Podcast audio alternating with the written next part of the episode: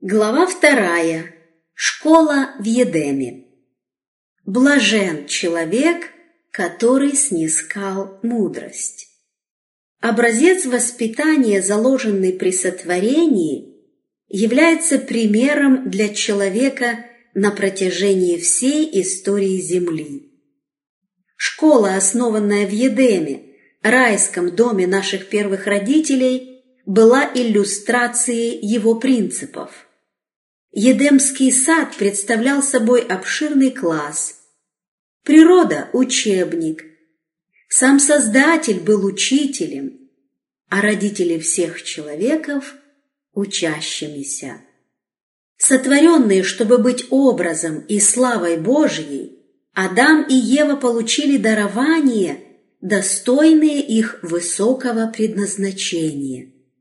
Красивые, стройные, с правильными и прекрасными чертами лица, здоровые, светящиеся радостью и надеждой, они внешностью походили на своего Творца, но это сходство проявлялось не только внешне.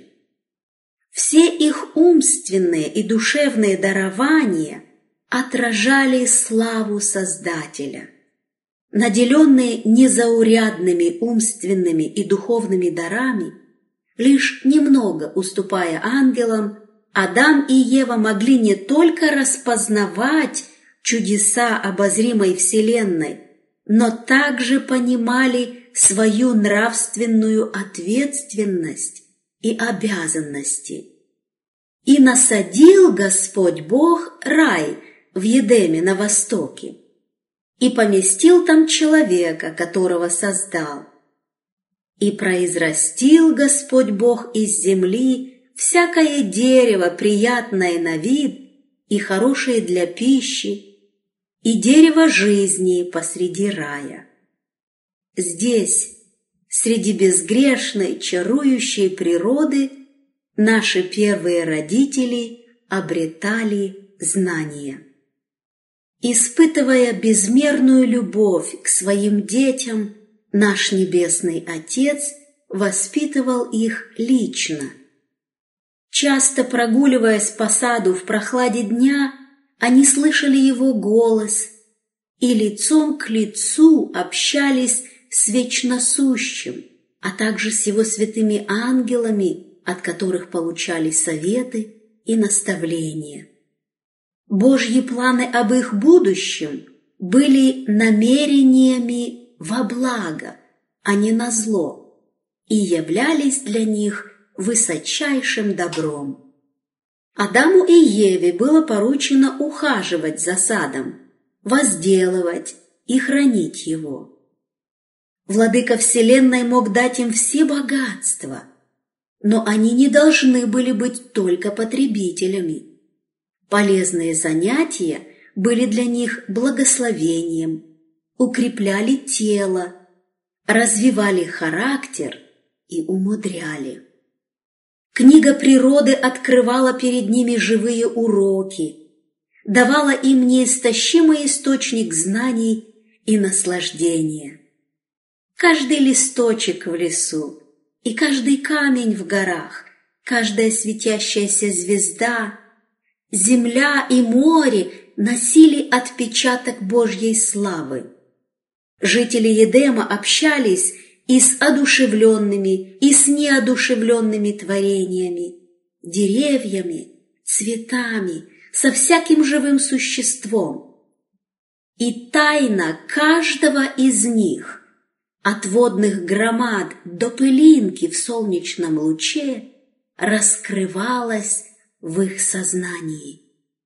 Божья слава, отражающаяся на небесном своде и в бесчисленных мирах с их регулярным круговым вращением, равновесие облаков, тайны света и звука, дня и ночи, все было предметом изучения учащимися первой земной школы. Законы и явления природы – и те великие принципы истины, которыми управляется духовная вселенная, открывались им безграничным разумом автора всего. В свете познания славы Божьей развивались их умственные и духовные способности, и они вполне осознавали высочайшее удовольствие своего святого бытия. Не только Эдемский сад, но и вся сотворенная Создателем земля была чрезвычайно прекрасна. Ни одно пятнышко греха, ни даже легкая тень смерти не настораживали прекрасное творение. Покрыло небеса величие Его, и славою Его наполнилась земля. При общем ликовании утренних звезд, когда все сыны Божьи восклицали от радости.